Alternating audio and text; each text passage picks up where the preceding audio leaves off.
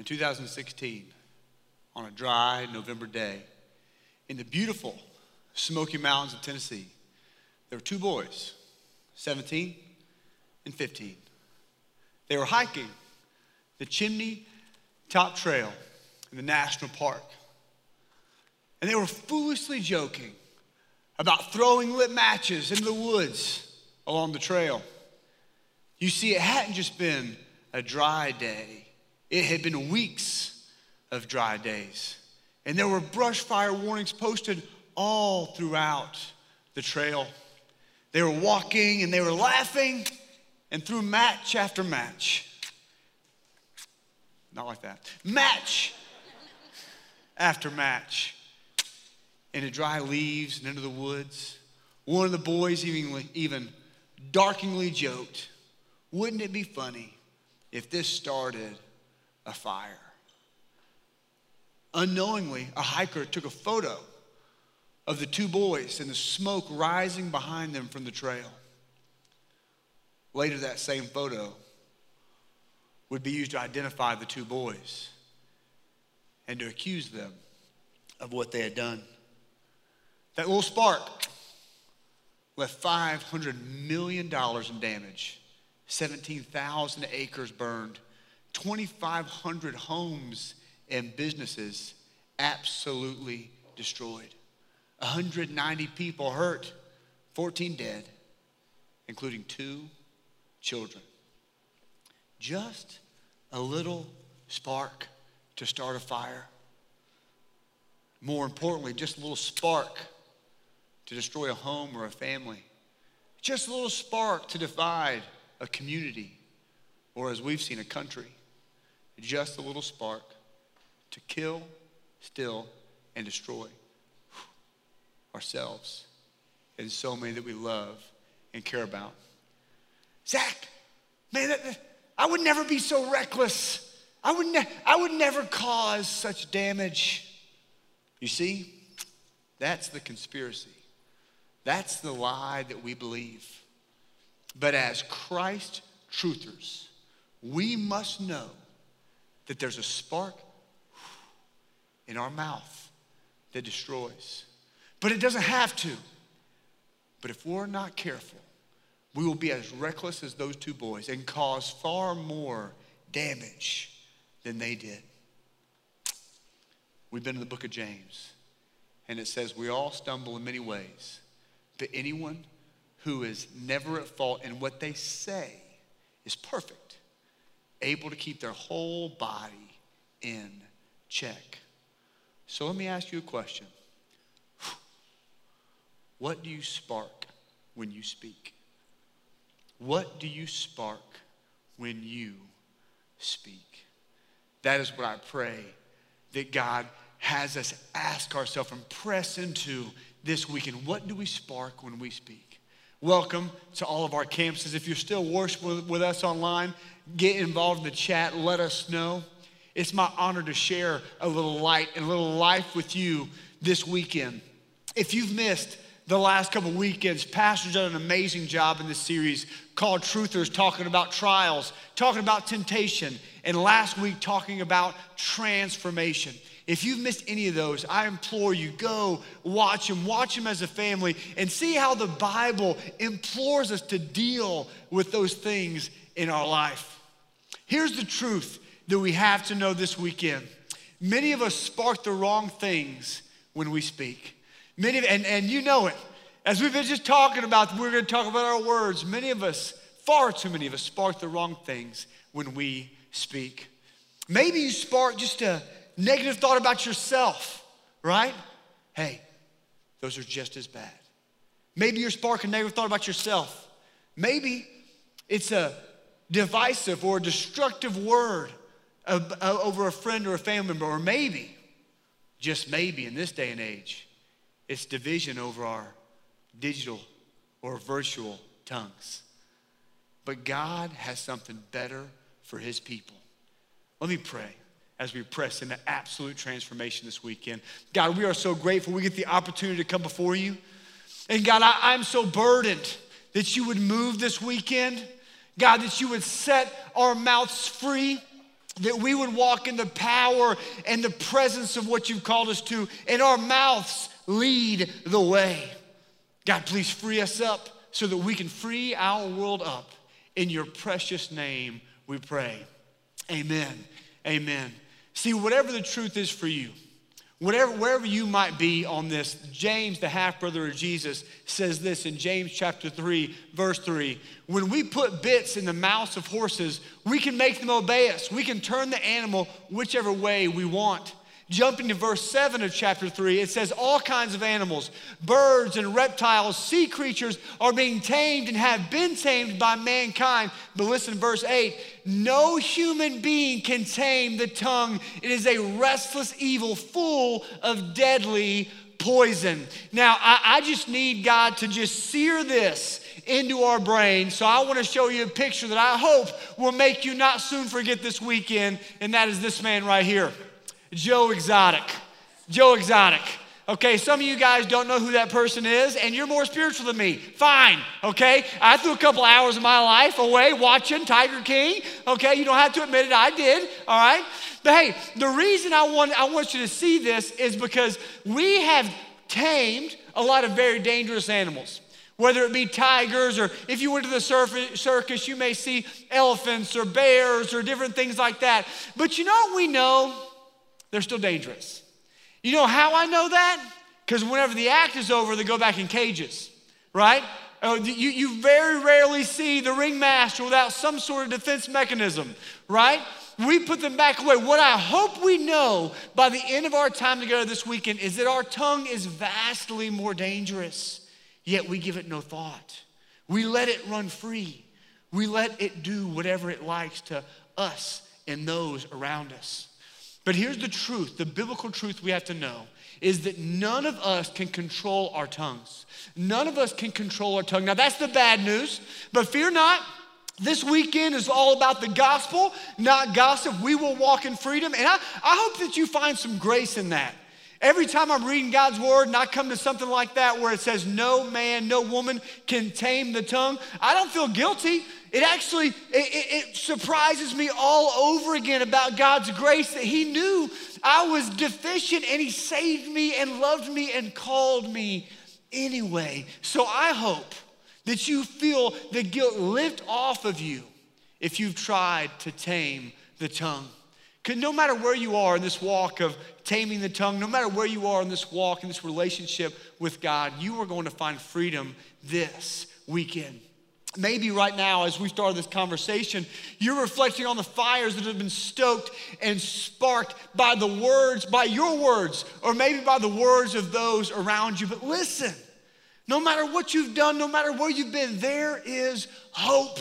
You are going to leave this weekend just because of a transformation of God in your life. You're going to leave this weekend speaking, speaking sparks that bring warmth, light, and life to your life and to the people's lives around you. Our world has never needed it more.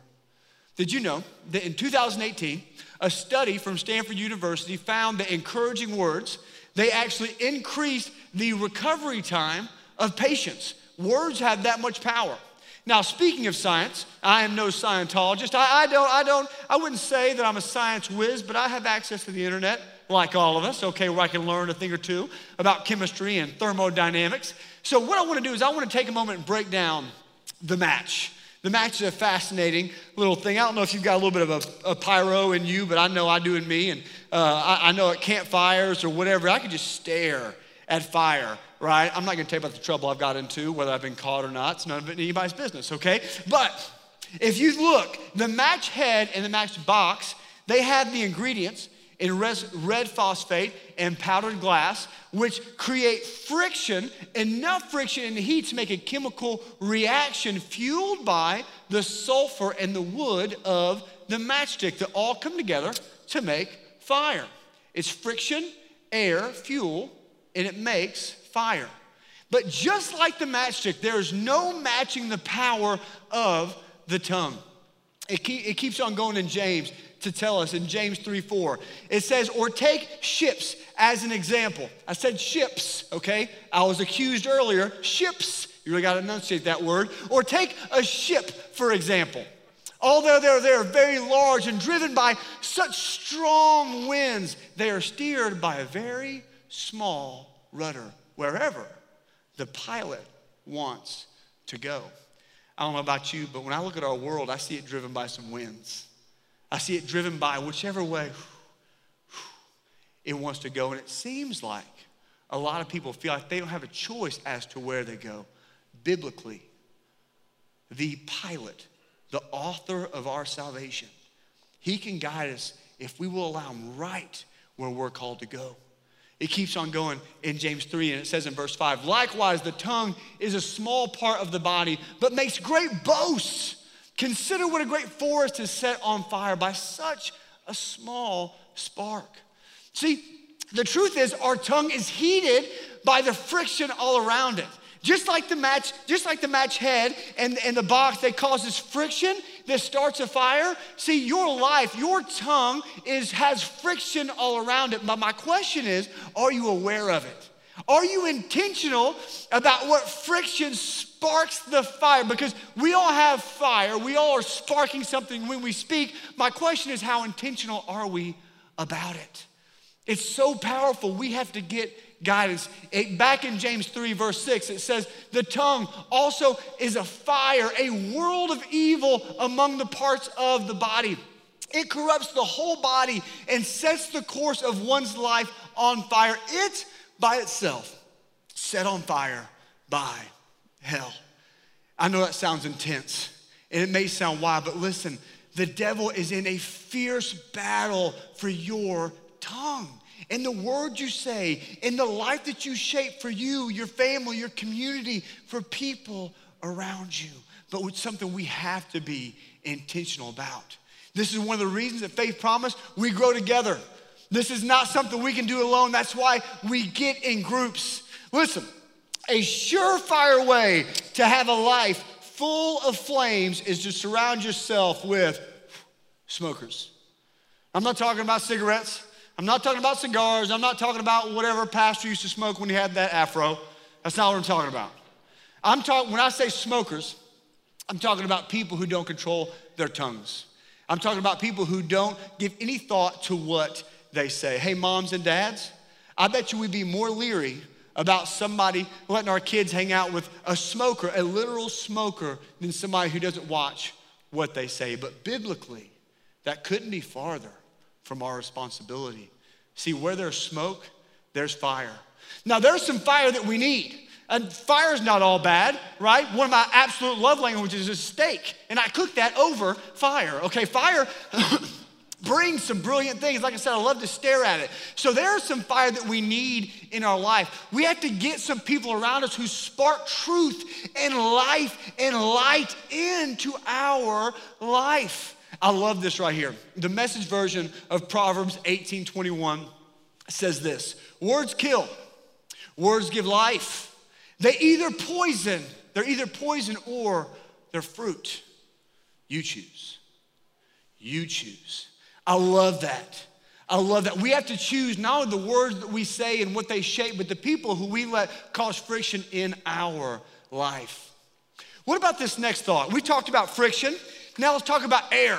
So air, air, it, uh, it fuels. It, it, gives, it gives, uh, it gives almost food to fire.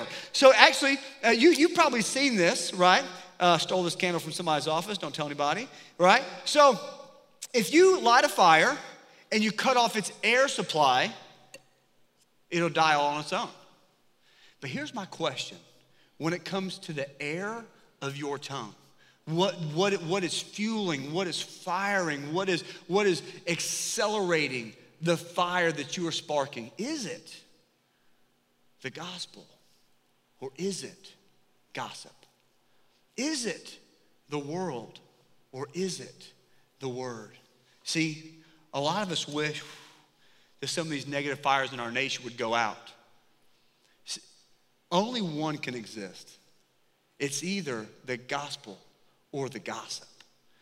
But if we would, as men and women of God, if we would say, you know what, around me, for me in my house, for me in my social media, for me in my friend group, for me in my neighborhood, for me and the people I talk to. It will be the air of the gospel, and we can choke out the fire of, gossip, of the gossip. We can do that. See, the devil knows this. Let me be very clear. The devil knows this. That's why he's always tried to get us playing half and half, speaking out of both sides of our mouth, if you will. That's why in James 3, verse 9, it says this With the tongue we praise our Lord and Father, and with it we curse human beings who are made in God's likeness. Can I stop for a second just, just kind of step into your business for a moment? You don't get to pick who you speak life over and who you speak death over. You don't get to pick what, what, what, uh, what party gets your support and your love. It says right there, and maybe we miss over it, but right there it says that every human being is made in the image of God, and our mouth, our mouth should exemplify that. The devil would love nothing more than to divide us over an election.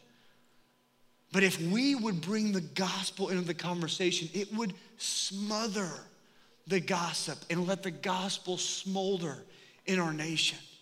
It keeps on going. It, James talks about in verse, in verse 10 of chapter 3. It says, Out of the same mouth come praise and cursing. It says, My brothers and sisters, it should not be this way. Can both fresh water and salt water flow from the same spring? It shouldn't be that way. My, it says, My brothers and sisters, can a fig tree produce olives or a grapevine produce figs? Neither can a salt water spring produce fresh water. If you've given your life to Christ, you are called to be a fresh spring. So, what do we do? What do we do? Are we just supposed to accept defeat and get used to the heat? Is that what we're supposed to do? By no means. See, God would never bring us to something that He would not bring us through. But we've talked about friction, we talked about air. Now, let's talk for just a second about the fuel, the consistent fuel. Your tongue is fueled by your mind. Your tongue is fueled by your mind. So let's talk about practically. Practically, how are we going to speak life how are we going to bring fruit? How are we going to shape the world that God has called us to with the words that we speak? Let me ask you a question What is your mind full of? What is the fuel that for your tongue that resides in your mind? Is it negative? Is it divisive? Is it destructive? How often do you get done talking with somebody and for hours after you're thinking about the arguments you should have said? You're thinking about what you wish you had said. Oh man, I really cut him deep there. I know that I do. But what I hope that God would help me do is let the fuel that's in my mind be loving, life giving. Imagine this, even liberating. What fills the tank of your tongue? What is fueling the words that you say? Let me spark a thought in your mind. What if before we spoke or we typed or we texted, what if we stopped and prayed and we sought God's word and his voice? What if we did that? You may think, Zach, I don't got that kind of time, baby. I don't, I don't have that kind of time. I, I would actually encourage you that you actually don't have time not to. I can't tell you how many marriage uh, counselings we do, pre marriage or, or, or, otherwise, and we have to talk about the words we say. Husbands, you're not allowed to raise your voice. What are we in kindergarten? You're not allowed to raise your voice. Calling names? What? You're a man of God. Speaking something over the most precious gift that God gave you. See, the devil loves to think it's just a word. I was just mad. Have you ever been able to take it back? Have you ever been able to erase somebody's mind of a word that you've spoken? We don't have time not to pursue God before we speak. Now that we know the power that resides in our tongues, let's get some guidance. I would encourage you, hop on the Bible reading plan. Listen, we can't let a day go by where we don't get into the Word. Pastor Jeff Cochran, uh, he's a, Goose pastor at Farragut. I love what he says. He, he'll tell students, hey, no Bible, no breakfast. No Bible, no breakfast. It's more important, so no Bible, no breakfast. I love that. See, we have to get that in us so that God can start to change the narrative. Let me dig just a little bit deeper. Have you given away control of your tongue? Have you given away control of your tongue? Listen, I'm not talking about early like giving it away to something ne- negative. Has there ever been a time where you've given it away to God? See, earlier we saw that no human, James is very clear that no human can tame the tongue. But what if we let God tame our tongue? Imagine this with me. Imagine this with me. I know I get, I get a, little, a little heated when I talk about um, the words that we speak, especially over our wives and things like that. I can tell you that I've never raised my voice at Rachel, my wife. Ne- now, her kids are a different story. That's, God doesn't care about that. I'm joking. But I've started doing something in my time with God. It's, it's revolutionary. So, this is the action item to live in the life giving tongue that God has called you to. Every day I pray Romans 12, 2. And it says, Do not be conformed to the pattern of this world, but be transformed by the renewing of your mind. Then, this next part, how many times have you wished you could do this? Then you will be able to test and approve God's what God's perfect will is, his good, pleasing, and perfect will. What if we could live that transformed life? Now, I know I've already stepped on some toes, um, so why not keep on going? And um, there's been something that's been awfully important to us this year free speech, getting to say and do whatever we want. And uh, I'm, not, I'm not negating that that's important, but I just pray and ask because actually I woke up in the middle of the night with that on my mind. That God, God, I just woke up and I don't do this often. I woke up and free speech just on my mind. And I, I had this, we had this message coming this weekend. I'm like, God, what, do you, what, what, what, is, what is it?